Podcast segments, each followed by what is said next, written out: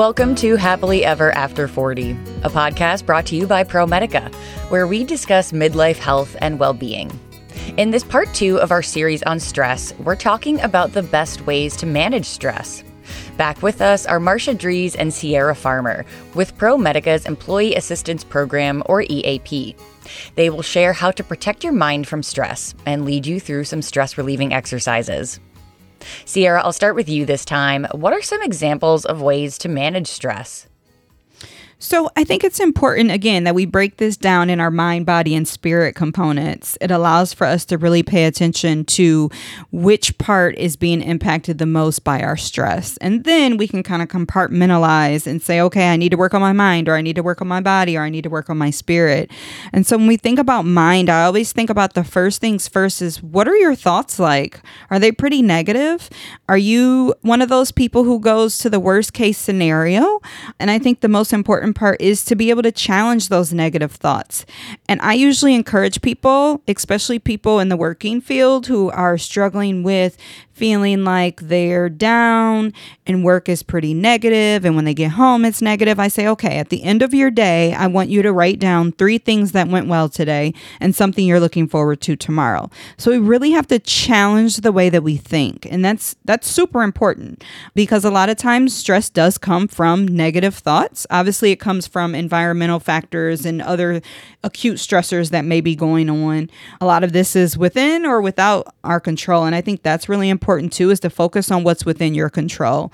And again, that goes back to challenging the negative thoughts the other piece about your mind is to focus on what your intention is. And a lot of times when you stop and pause and you think about, you know, what is my intention on either acting in this way or doing this activity or going to this place, if it's not aligning with like your values, your peace, or your purpose, then you may want to let go of it. And, and that's really important is to figure out, you know, what are some ways to kind of let go of things that are causing distress in your life. And then going to our body, I think a lot of times we think of body as physical and, you know, I always say movement is like medicine. You know, moving your body can be just as good as a lot of these medications to help, especially with anxiety and depression. There's been a lot of studies that show, you know, exercise helps decrease those symptoms just as much as medication. However, sometimes your body may not feel like it wants to move, especially over 40. There may be a lot of aches and pains. And so that motivation may be decreased, or you may be kind of comparing yourself to the 20 year old you where you could run those marathons or, you know, go to the gym and knock out those hardcore cardio. But I do think it's important to give yourself grace physically. And if you can, to at least stretch every day. There's a lot of studies that show stretching at night can definitely help our bodies. The other piece is to make sure that we are you know, providing nutrients for our bodies. You know, are you skipping meals? Are you on the go so much that, you know, you're doing a lot of fast food and you're not really mindful of even what you're eating? And I think mindfulness is important, which I'm sure Marsha will talk about. You know, so just making sure that you're having a balanced um, nutritional intake and, you know, breakfast, lunch, and dinner and snacks and, you know, trying to make sure that we're hydrating ourselves with water. And so that's really important. And you know, again, I say be mindful of physical changes in your body because a lot of times those are linked directly with stress. But it, it is really important for us to take care of ourselves physically as well, making sure you have a good sleep routine. Sleep is super important. I can't stress that enough is, you know, what does your evening routine look like? Like, do you have a set bedtime? You know, are you doing things in your bedroom that kind of initiate your body and let your body know that it's time for rest? Or do you kind of ramp up and are you watching things that kind of ramp your mind?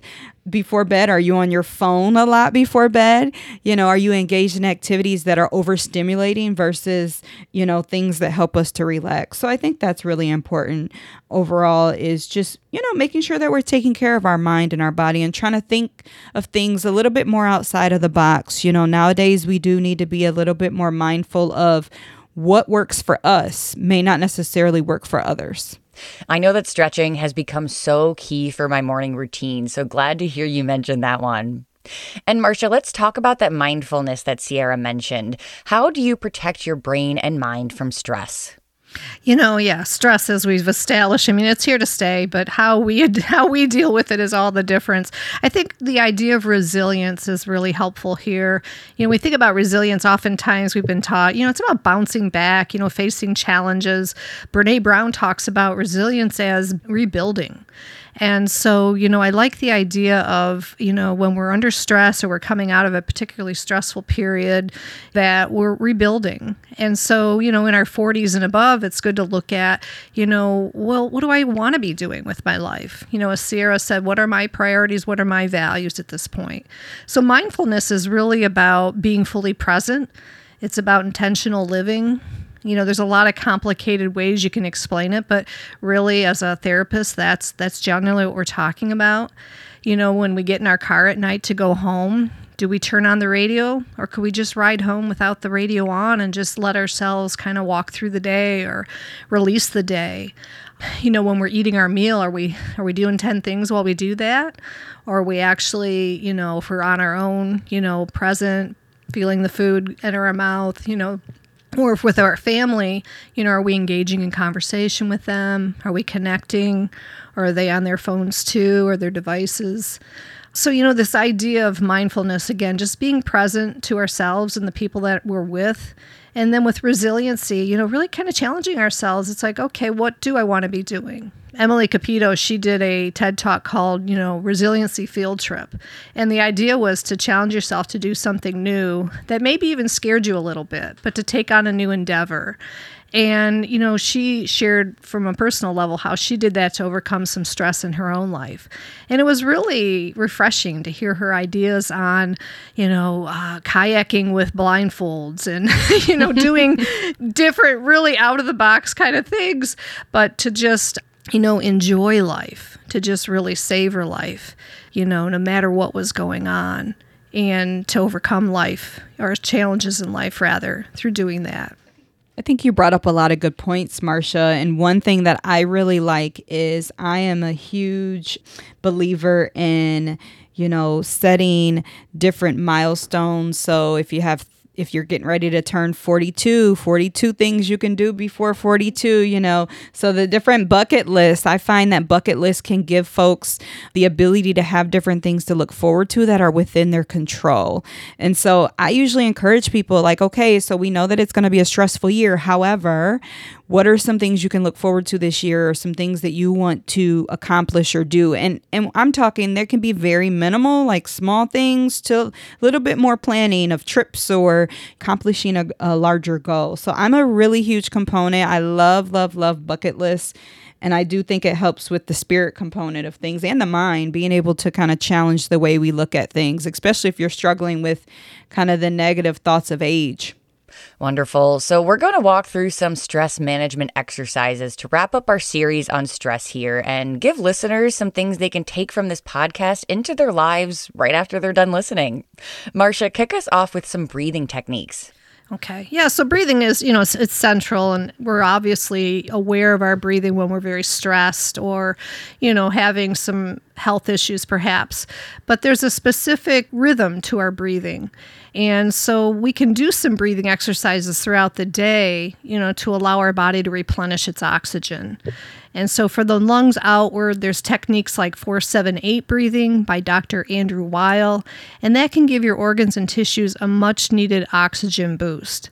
So, quite simply, what we do is we close our mouth and we quietly inhale through our nose to a mental count of four. And then we hold our breath for a count of seven. And then we exhale through our mouth, making a whoosh sound for a count of eight. And then we just repeat that process. I usually suggest people do that in, you know, three to four breath cycles throughout the day. And that will help alleviate that buildup of stress throughout the day. So when we go home and we sit down, we're not engulfed with it. Wonderful. Such an easy tip to implement. Thank you so much, Marsha. And Sierra, you'll be leading us through a body scan. Can you tell us about that? Absolutely. So there's been a lot of studies. When we talk about mindfulness, there's a lot of different techniques that kind of are underneath that umbrella term of mindfulness. And one thing I find to be really helpful, especially, and it kind of goes into the mind, body, and spirit component, is body scans. I think far too often we focus on just pain and we don't focus on the different parts of our body that are actually functioning well. And so, yes, I am going to lead us into a body scan. So if you're listening and you're somewhere that you can get comfortable, I'm going to encourage you to find find a comfortable position with your feet on the floor. Just try to get comfortable. Close your eyes if you feel comfortable doing that. That will help you to kind of be more mindful and present as we go through this body scan exercise. So, I want you to take a few moments to settle and center yourself. Using the practice of listening to the sounds around you, Noticing places when your body touches itself, like your eyelids or other objects that your body is touching. So, this could be your feet touching the floor, your body touching a chair or the couch, even your body touching the different layers of clothing that you have. I want you to begin practicing breathing in and breathing out and come into the present moment. Let go of any regrets about the past or worries about the future. Bring attention to your head, eyes, and jaw, allowing any tension to just soften. Rest here for a few minutes, taking it all in and being mindful of your breathing in and breathing out. If you notice pain or emotional discomfort, bring kind and loving attention to that part of your body, making sure that you're breathing in and out. Continue down into the shoulders and the chest, filling your body with kindness. Notice any discomfort, any tension, and I want you to invite it to soften. Bring a gentle and kind attention to any pain or emotion you may be experiencing. Try not to fight or resist it, just let it be as it is. Making sure that you're breathing in and breathing out. Bring attention to both of your arms together from the upper arms down to your fingertips. If this is a difficult time for you, let your hands rest on your heart, feeling this soothing and comforting touch. Remembering to continue to deep breathe in and out. Now we're going to continue with the belly, back, and pelvis, bringing kind, compassionate attention to every part of our body. If difficult feelings arise, either return to your breath or try repeating some loving kindness phrases, such as, May I be safe. May I be healthy. May I be peaceful. May I live with ease.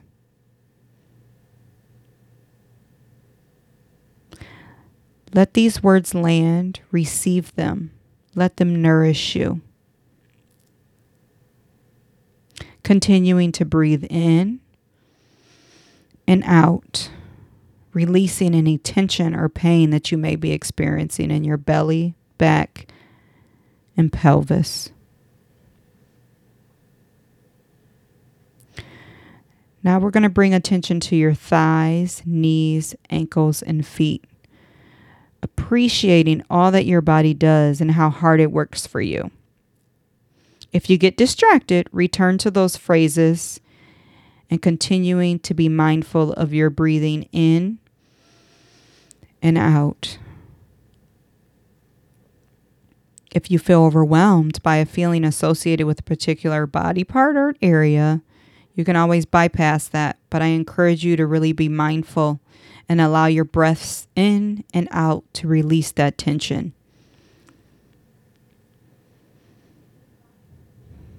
As you continue to breathe in and out, I want you to scan your entire body from your toes to the top of your head, breathing in and breathing out. I want you to end with compassion for your entire body, with all its scars, imperfections, discomforts, illnesses, pain, or tension. As you breathe in and out, I want you to think about and love all the things that the different body parts we mentioned do for you. As you breathe in, I want you to breathe out the tension and when you are ready to stretch, wiggle your fingers and toes, rotate your ankles and wrists, and open your eyes. And as you continue each day to challenge yourself to be compassionate and mindful of each body part. So that's self compassion.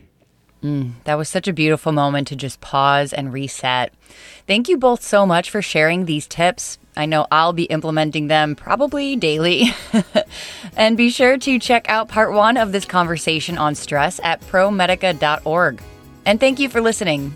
Until next time, stay happily ever after 40.